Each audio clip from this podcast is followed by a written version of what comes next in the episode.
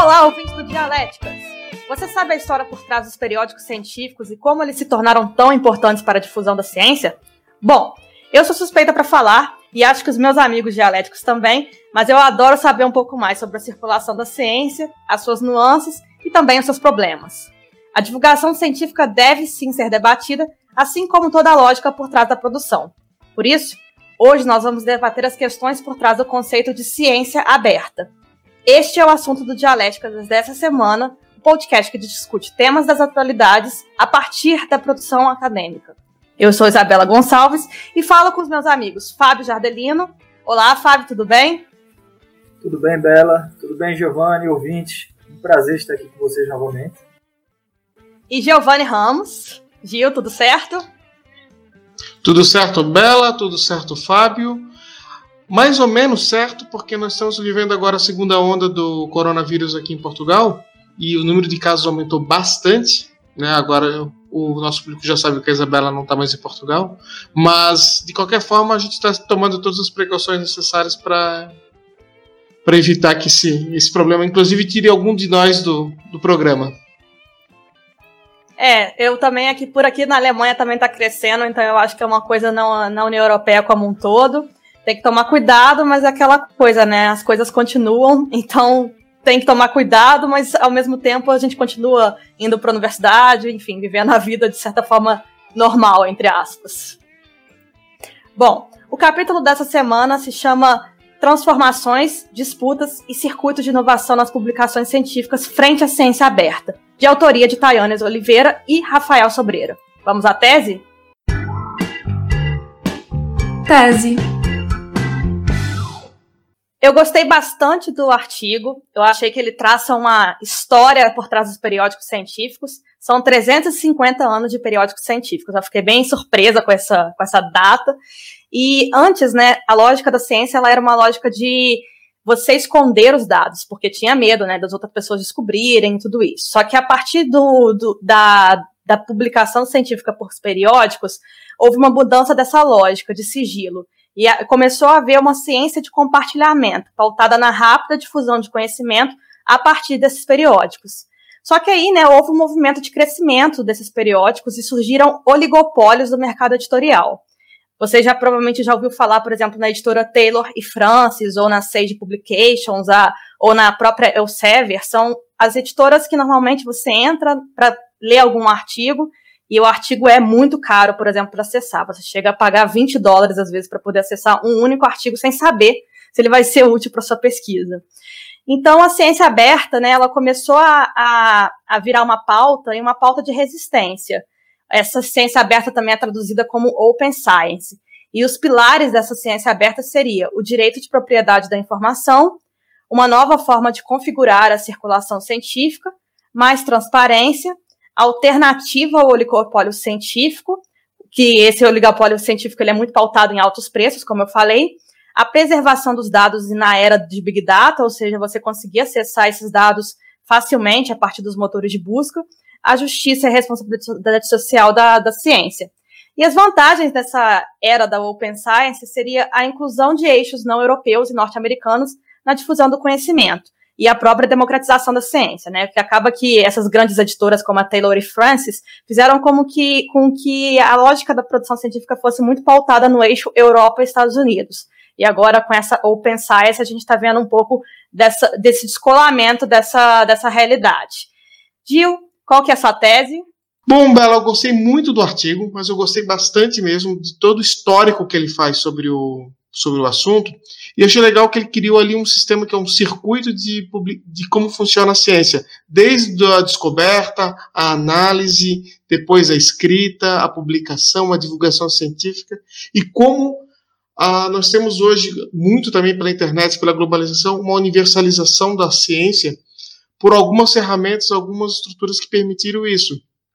Desde, a, por exemplo, na pesquisa, na na pesquisa, tu tens alguns softwares de análise de dados, como o NVivo, como o SPSS. Isso, claro, são softwares pagos e, e algumas ações que realmente tornam o negócio gratuito. Na escrita, nós temos os softwares gratuitos, desde um LibreOffice ao próprio Office, hoje já está nas universidades, Microsoft Office, e um LaTeX. Na parte da publicação, nós temos a cultura do open source cada vez mais comum, que eu acho muito interessante. As revistas não ser, serem gratuitas, não, não apenas essas grandes editoras que juntas ganham 9 bilhões de dólares por ano, segundo o artigo, mas existem várias revistas hoje com o conteúdo todo aberto. Inclusive, existe pirataria desses artigos, uma coisa que a gente vai falar um pouco mais na nossa antítese, e no final também fala a importância da divulgação. Porque imagina, 350 anos atrás, quando começou as revistas, como é que tu fazia divulgação, como é que tu espalhava isso? E fala inclusive da importância do jornalismo na divulgação científica, e é claro, a gente tem que puxar um pouquinho para nós, né? Porque o Dialética surge para isso. Ele é um programa gratuito para o público e é para fazer a promoção de artigos científicos. Seria essa a minha tese. Então, Bela, eu gostei muito do artigo, o artigo é muito bem escrito. É um artigo que tem, realmente você percebe um começo, meio e fim. Ele traz uma abordagem histórica muito interessante. É um artigo bem escrito e tem uma conclusão bem objetiva. Eu gostei bastante. É, apesar de que eu estou mais acostumado hoje com esses artigos um pouco mais diretos, que é um pouco diferente da escola brasileira, né, que enrola um pouco, traz muitas, muitas palavras, frases, sentenças muito longas. Mas apesar disso, eu achei esse artigo interessante e que me trouxe um conhecimento que eu não tinha. Eu não sabia muito bem dessa, dessa análise histórica da produção de artigos científicos, é, das revistas científicas. Então, uh, tem uma parte no artigo que eu vou trazer aqui, a reflexão aí do que o Giovanni fez. Uh, vou falar um pouco do tópico 5, que é quando eles falam sobre a divulgação desses artigos. E aí eles falam que as mídias sociais têm sido cada vez mais utilizadas para divulgar esses artigos por pesquisadores, estudantes, universidades. E isso me faz pensar né, que realmente toda essa questão do Open Science ela está vinculada também com essa nova comunicação que a gente tem hoje. Imagina que há 50 anos atrás, é, para você publicar um artigo, você tinha que estar tá vinculado a uma dessas revistas. E hoje, não necessariamente. Hoje, por exemplo, você pode produzir um conhecimento e simplesmente jogar no Wikipedia.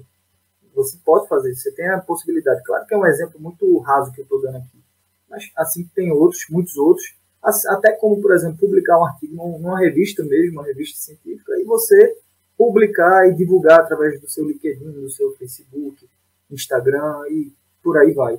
Você tem muito mais é, fontes para essa distribuição. E eu acho que isso contribui e isso também mostra um caminho, né? O caminho natural de, dessa, da nossa realidade hoje é essa Open Science se tornar cada vez mais forte.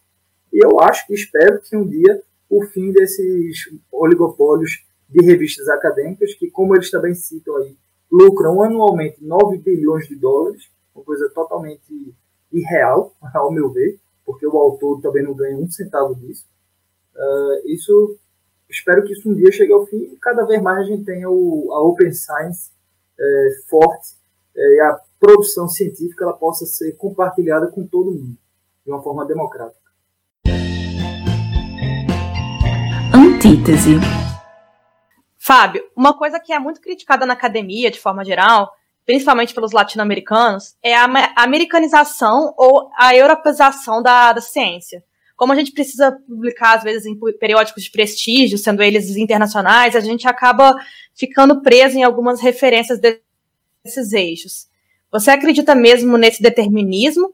Ou é só uma desculpa nossa, enquanto pesquisadores, uma espécie de síndrome de vira-lata, que nos faz sempre buscar por autores internacionais? Não, eu não acho não que seja uma síndrome vira-lata, de fato. Eu acho que tem muitos autores internacionais que têm muito a acrescentar, uh, sejam eles europeus, americanos, uh, asiáticos. Na nossa ciência, de fato, uh, na ciência da comunicação, a gente tende a trazer muito mais exemplos dos europeus. Na, em jornalismo, por exemplo, quem nunca leu Castells, né? que é espanhol. Então, outros americanos também, britânicos, são, são muito fortes na nossa ciência. Mas se você for para outras ciências é, mais exatas, por exemplo, ciências exatas, eu acredito que tem um, grande domínio de publicações é, asiáticas, é, japonesas, chinesas. Eu não acho que seja um viralatismo nosso procurar nessas fontes fora, ou até citar, ou, ou ler, ou tentar publicar nessas revistas de da Europa, dos Estados Unidos e outro lugar. Eu não vejo dessa forma, não. Acho que é uma coisa muito positiva a gente ter essa, esse compartilhamento de informações, de ciência, de cultura com outros países, com outros autores, com outros, outros pontos de vista. Bom, eu acho que nós temos um problema que é o seguinte: a ciência, esse formato todo de ciência que a gente está falando, começou na Europa, né? É uma coisa que começou eurocêntrica e os Estados Unidos acabou crescendo muito. Tem a questão da, da economia, né? E o Fábio citou ali a questão de outros lugares. A gente vai, obviamente, hoje falar da Ásia, né? Japão, China, Coreia, quando, principalmente quando se falar em tecnologia. Ou seja, esse problema não chega a ser um viralatismo de, ou de tipo que realmente está muito concentrado na Europa e nos Estados Unidos, mas por uma questão questões econômicas. Não é uma questão que às vezes a ciência vai conseguir driblar sozinho. Então, eu acho até que a gente estuda muito realmente autores europeus e americanos. Por outro lado, há um incentivo a estudar a pesquisa brasileira. A pesquisa brasileira também já se desenvolveu bastante. Tem uma pesquisadora é, do Brasil que chama, da UFMG, que chama Vera França, que ela escreveu um artigo que chama Comunicação e Sociabilidade, Perspectivas no Campo da Comunicação. E nesse artigo ela fez um levantamento dos autores mais citados. E só um de, dos dez autores mais citados era brasileiro. Então eu quis dizer nesse sentido, assim, que às vezes a gente acaba citando autores internacionais muito para ser aceito em determinados periódicos, porque aquela, aquele paradigma está bem fundamentado e tal. Então, é, foi mais nesse sentido que eu quis dizer. Gil, o que, você acha disso? Não, tem que ver que a questão do idioma, né? Porque a, a produção científica brasileira ela é quase toda em português, e aí fica difícil o resto do mundo ler.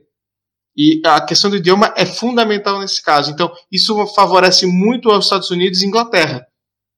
Não pode, e alguns países do mundo, na Europa inclusive, deixaram de produzir no seu idioma apenas para produzir inglês para serem mais citados.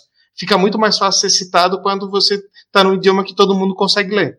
É uma das principais, essa questão do idioma que o Gil citou. É, a gente não pode esquecer que os artigos que a gente faz no Brasil, a maioria, né, em sua grande maioria é em português, em português do Brasil ainda, ainda tem esse detalhe. Então, tem, tem, isso tem que ser levado a, a, em consideração também quando a gente fala nessa questão da publicação. E, e a questão da, das revistas brasileiras, eu queria até levantar aqui um outro ponto, que é a maioria das revistas brasileiras, principalmente as que têm uma qualis maior, elas pedem um, um doutor fazendo parte da publicação. Isso limita muito a produção brasileira. É, aqui na Europa, a gente vê várias revistas publicando apenas com mestres, às vezes com mestre graduando, não precisa ter a figura do doutor. Enquanto que algumas publicações brasileiras, para elevar a sua qualidade, digamos, certo?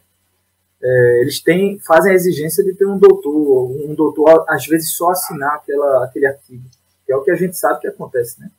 Então, é, tem esse problema dentro da academia brasileira, que enquanto não for corrigido, quanto a essa, essa ideia de progressionismo chegar, a coisa não vai para frente. Ô Gil, os periódicos eles são sim importantes, mas a partir dessa lógica de compartilhamento de conhecimento, a gente adotou uma, uma postura de avaliação quantitativa, como a gente falou naquele episódio sobre saúde mental na academia. Com isso, né, algumas publicações predatórias surgem, eu já recebi alguns e-mails, por exemplo, de editoras que falaram que, lê, que, lê, que tinham lido algum artigo meu em anais de congresso, por exemplo, acharam bom e ofereceram a publicação a uma bagatela de 300 reais. Você já foi vítima de algum golpe desse alguma vez? De editoras aí predatórias alegando que são A1, A2 e nem sempre é? Então, eu não apenas sou. Eu não fui vítima, porque eu nunca paguei, mas tem uma editora no Brasil, que eu não vou citar o nome, que fica mandando isso para mim o tempo todo, mas literalmente o tempo todo. Eu já tentei descadastrar e continuo recebendo a mensagem deles para publicar um artigo meu por 400 reais, de um artigo que eu escrevi em 2017 num congresso aqui em Portugal, de um assunto que eu nem estou tratando mais. Então, assim, isso que é realmente uma coisa muito chata. Mas, assim, eu acho que é importante que as universidades tratem desse assunto o aluno entrou no programa de pós-graduação, isso tem que ser colocado. Às vezes a pessoa chegou agora na academia e não sabe disso, e pode se iludir. Tem que ser amplamente divulgado isso aí para as pessoas não caírem. Sempre vai ter alguém que cai, mas aí é azar da pessoa. O que tem que mudar é, para, é a forma de analisar essa questão de considerar o currículo da pessoa apenas pela quantidade. Isso tem que mudar. Fábio, e você já caiu em algum golpe desse? É, já. Realmente já caí num golpe desse. Na verdade, não foi nem assim um golpe, né? Porque o, o serviço que eles ofereceram, eles entregaram. Recebi um e-mail de um, um artigo, um artigo bem antigo que eu tinha feito. Eu nem lembrava mais dele, mas foi um artigo que eu fiz para o Intercom, acho que uns cinco anos atrás. E aí recebi um e-mail. Isso não foi agora não, foi também faz um tempo. E recebi um e-mail e, tipo, a pessoa dizendo, ah, temos interesse em publicar seu artigo e tal, e eu tinha feito esse artigo em conjunto com um amigo, e meu amigo ficou interessado em publicar, e eu disse, ah, então vamos publicar aí, não sei, não, não quero me envolver, eu estava trabalhando na época, não estava muito com tempo, e aí acabou que ele fez lá a inscrição e a gente teve que pagar 200 reais para essa publicação, que ela foi publicada, mas que era uma é, B5, se eu não me engano, um artigo aí bem, um artigo bem, bem ruim, bem mequetrefe mesmo, tão ruim que eu nem cheguei a colocar essa publicação no meu currículo. Porque eu, na época eu não estava muito prestando muita atenção nisso, acabou que aconteceu. E assim como aconteceu comigo, acontece com milhões de pesquisadores brasileiros todos os dias. Eu nunca caí nesse golpe, mas eu acho que essa foi uma das críticas do artigo, inclusive, né? Porque o, o movimento da Open Science ele é interessante, mas ainda assim ele, ele, mesmo ele tentando fugir da lógica mercadológica, ele acaba caindo também na lógica mercadológica. Então a gente nunca consegue fugir desse mercado. É, Gil, é justamente isso que eu queria perguntar, né? O artigo ele traça caminhos, né, para a fuga desse oligopólio, mas ao mesmo tempo ele também critica. Você acha que a gente tem conseguido fugir dessa, dessas publicações aí é, que, que já que são muito conhecidas, como Taylor e Francis, Cielo e etc., que acabam cobrando o acesso do conteúdo, ou a gente ainda continua nessa lógica determinista do mercadológico, da mercadoria da ciência? Bom, aqui na Europa tu tens uma cultura de artigos muito mais open source do que nos Estados Unidos. No Brasil também, muito mais open source. O problema hoje, se tu para ver, é nos Estados Unidos. Normalmente são os artigos de lá que a gente tem que recorrer a meios não que a gente a quais não pode falar aqui. Mas eu acho que a gente está crescendo. E eu dou uns exemplos interessantes, por exemplo, o governo de Portugal tem o Bion, né, a Secretaria de Educação tem um, um site chamado Bion, que, que, é uma biblioteca que eles compram de várias revistas, de vários lugares, o acesso. E esse, isso eles, eles associam à internet da universidade. Ou seja, se você está na universidade, está em qualquer universidade, que é tudo da rede EduRun, você mas qualquer universidade em Portugal, você consegue acessar uma série de artigos que estariam reservados, pagos, se você tivesse uma internet comum. São algumas soluções coletivas em conjunto que são interessantes. Toda a nossa realidade hoje, ela, ela leva a gente a sair disso. A gente a, quanto mais acesso as pessoas têm, redes sociais, internet, tudo, toda essa nova lógica da internet, isso já fez esse caminho né, da, da Open Science, isso só vai aumentar e aumentar e aumentar. Na nossa área, principalmente, isso já é bem aberto. Né? A gente já tem aí uma grande quantidade de revistas abertas e revistas de renome. É, principalmente revistas brasileiras, como o Gil bem citou. Temos revistas brasileiras de qualis A1 e A2, que são abertas ao público. Mas é, em outras áreas, outras áreas, principalmente nas ciências exatas, que aí eles lidam com pesquisas milionárias, né, principalmente, é, ou, ou até na, na medicina, é, eles lidam com pesquisas milionárias, então nessa parte aí realmente eu acho que isso ainda vai demorar um pouco, essa questão mercadológica do, da ciência, ela está ela tá muito vinculada à produção, então acho que vai demorar ainda um pouco. Nessas outras áreas, na nossa área eu acho que isso vai cada vez mais é, se tornar open science, e vamos ver aí como é que vai ser no futuro. Mas eu acho que o futuro é realmente ser uma coisa mais democrática. Eu espero. Concordo contigo, Fábio. Eu acho sim que a gente tem conseguido sair um pouco dessa lógica mercadológica, e como o próprio Gil falou, é, essa lógica de cobrar por artigo é muito do Reino Unido e dos Estados Unidos. Então, como a gente está conseguindo sair desse, desse eixo Europa e Estados Unidos com a democratização da ciência e com a Open Science, eu acho que cada vez mais os, os autores mesmo vão procurar publicar em artigos que em revistas que sejam Open Science, até para eles serem citados, né? Porque imagina, você é autor, é publicado em uma revista que cobra 20 dólares para leitura do artigo, você vai ser menos citado, provavelmente, do que em uma revista que que é aberta ao público. É, o artigo, né, ele, como o Gil falou, ele traça algumas questões, como a própria distribuição da ciência. Eles falam sobre o processo de descoberta, por exemplo, análise, escrita, publicação, divulgação e avaliação. Nesse processo de análise, de descoberta, eles, na verdade, de descoberta, eles citaram os exemplos como o Google Acadêmico, o ResearchGate, o Mendeley e o Academia Edu. Gil e Fábio, vocês usam essas plataformas um problema citado né, no artigo foi a questão da gamificação para a manutenção dos usuários e a lógica de transformar a audiência em commodity. commodity. Vocês sentem que isso acontece com vocês? Começando pelo Fábio. Eu, eu uso o ResearchGate, eu tenho lá minha conta e sempre publico meus artigos lá quando eu escrevo. E eu acho muito interessante esse negócio de, ah, tem uma pessoa que está interessada, que está lendo seu artigo, seu artigo está, esse mês foi lido tantas vezes. Eu acho isso interessante é, é como se a gente estivesse tendo um feedback né, sobre o que, é que as pessoas estão achando da nossa pesquisa. Como eu já falei aqui outras vezes, a vida acadêmica ela tende a ser um pouco solitária, principalmente quando você é pesquisador e não professor.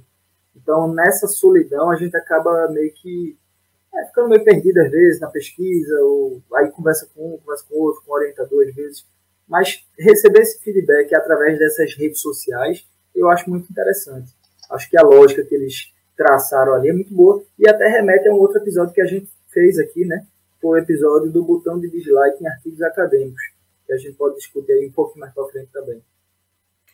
Bom, eu particularmente já estou em todas as redes sociais. Estou né? nas redes sociais acadêmicas, vamos dizer assim. Estou no ResearchGate, eu estou no academia.edu, e vou dizer assim, eu estou aqui falando normal com a, parede da casa no fundo, mas poderia ter uma propaganda aqui do Mendeley, porque realmente é um, é talvez desses dessas aplicações a que mais me agrada. Primeiro pelo programa em si da, da organização da biblioreferência bibliográfica, mas é o algoritmo que mais está colaborando com a minha pesquisa. Eu recebo muitos e-mails com, a partir do, da, do que eu coloco no, no programa, de, de referência bibliográfica, às vezes vão dando outras, outras sugestões de artigos. E eles estão acertando bem. Eu já usei vários artigos, eh, incluindo a minha referência, graças ao algoritmo deles. Então, mostra que às vezes essa tecnologia ela pode ser bastante usada para o bem, pode ser bastante positiva para pesquisa. Eu acho que a gente não pode ser ficar agora sendo ultra antigo e não e achar que todas as tecnologias, todas as suas gamificações são ruins. Elas no geral estão sendo bastante interessantes. Bom, eu sou eu, eu sou bem viciada no ResearchGate e eu acho que eu não jogo videogame nem computador porque eu tô aí louca, a louca do game do ResearchGate, querendo aumentar o número de citações, aumentar o número de visualizações e até a nota lá. Minha nota agora no ResearchGate é minha meta, chegar na nota 10. Vamos ver se eu consigo, mas eu sou aí a vítima dessa, dessa rede social. É, e agora a última pergunta, né? Eles falam sobre a questão dos softwares, né? Que também os softwares eles acabam obedecendo essa lógica de mercado. A gente tem softwares aí que são caríssimos, como o SPSS. Vocês usam a, a softwares livres para pesquisa de vocês? Começando pelo Gil. Eu utilizo sim os pagos e os livres. Eu, por causa da universidade, a gente aqui tem o SPSS e agora eu vou usar uma verba do doutorado para o NVivo, que é o de pesquisa qualitativa eu acho que todas essas ferramentas vêm sempre para ajudar. Mas eu, particularmente, sou um fã do open source também nos programas. Eu não tenho hoje nenhum programa pirata no meu computador e eu não sou contra a pirataria, pelo contrário, eu acho que a pirataria ela presta bastante serviços à humanidade, inclusive o SciHub, eu agora vou falar o nome do site, aquele site mágico que quebra artigos artigos pagos. Ele tem uma função social bem interessante de, de incentivar o open source. Mas eu, particularmente, não, hoje não, não tenho nenhum software uh, pirata porque eu consegui quase todos eles. Ou eu tenho tipo licença ligada à universidade, ou o próprio Microsoft Word eu tenho pela universidade, o Windows eu tenho pela universidade, ou então consigo algum software, isso já, não apenas na questão acadêmica, mas também de softwares de programação. Nós estamos gravando o Dialéticas no StreamYard na versão gratuita e vamos editar ele depois no DaVinci Resolve, que é um programa gratuito de vídeo. E a parte de áudio vai ser editada no Audacity, que também é software livre. Então eu acho que assim, Mas informação já é um debate longo que a gente poderia fazer sobre a, a informação ser paga. Isso é um, um, talvez seja o tema de outro episódio do Dialéticas, provavelmente vai ser.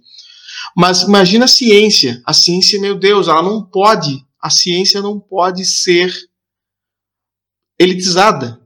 Isso é, isso é ruim para toda a humanidade. Imagina se essas pesquisas agora do coronavírus, alguma empresa dissesse, não, agora a gente fechou aqui, mas vamos fechar, só a gente só vai vender para alguns lugares, vamos botar um valor ultra lá em cima.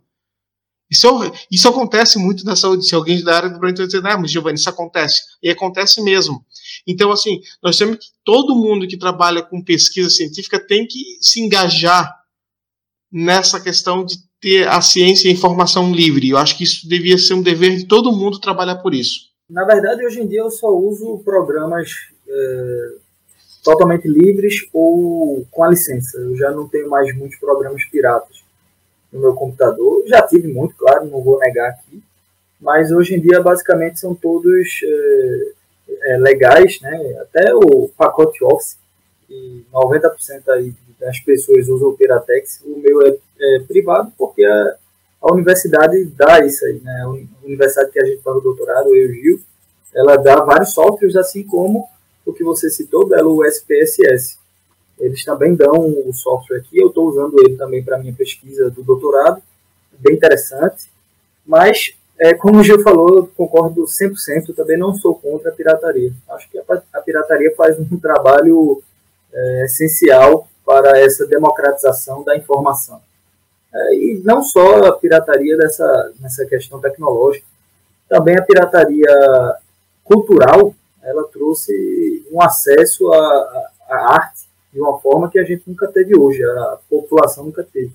E aí você pode dizer, ah, mas e o trabalho do, do direito ao autor, você é autor, beleza, eu, eu também sou autor, também escrevo, também vivo disso, mas eu acho sou jornalista, né? A gente sabe que jornal hoje é a coisa mais pirateada. Todo mundo, todo dia recebe aí um PDF no, no seu celular com o jornal do dia. Qualquer jornal que você imaginar tem essa versão em PDF que rola nos grupos.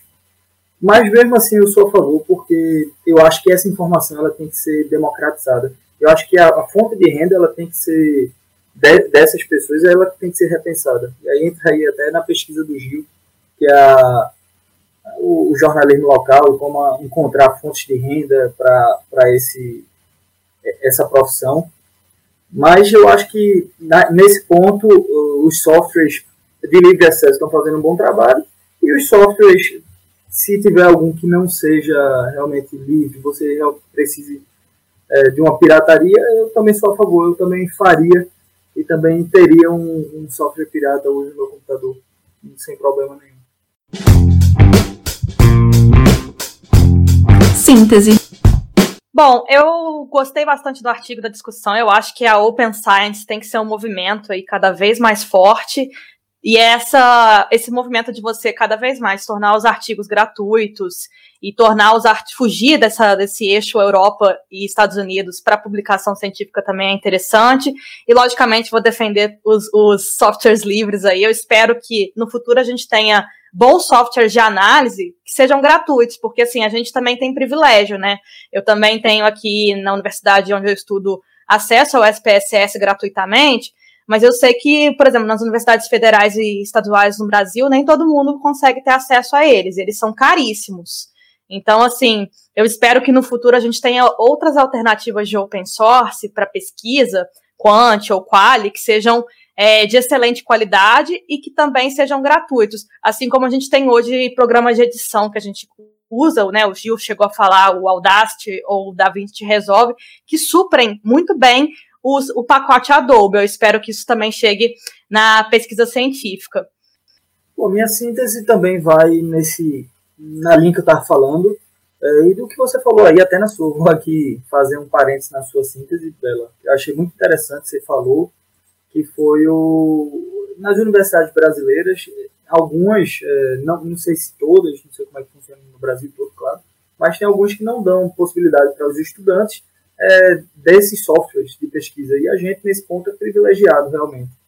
É, eu espero que cada vez mais essas pessoas, é, esses softwares é, open, por exemplo, o Audacity, ou por exemplo, até esse que a gente está usando agora, o DaVinci, Eu, eu espero que mais e mais vezes tenham softwares desse tipo para ajudar na pesquisa, para ajudar na, na vida do, do estudante mesmo.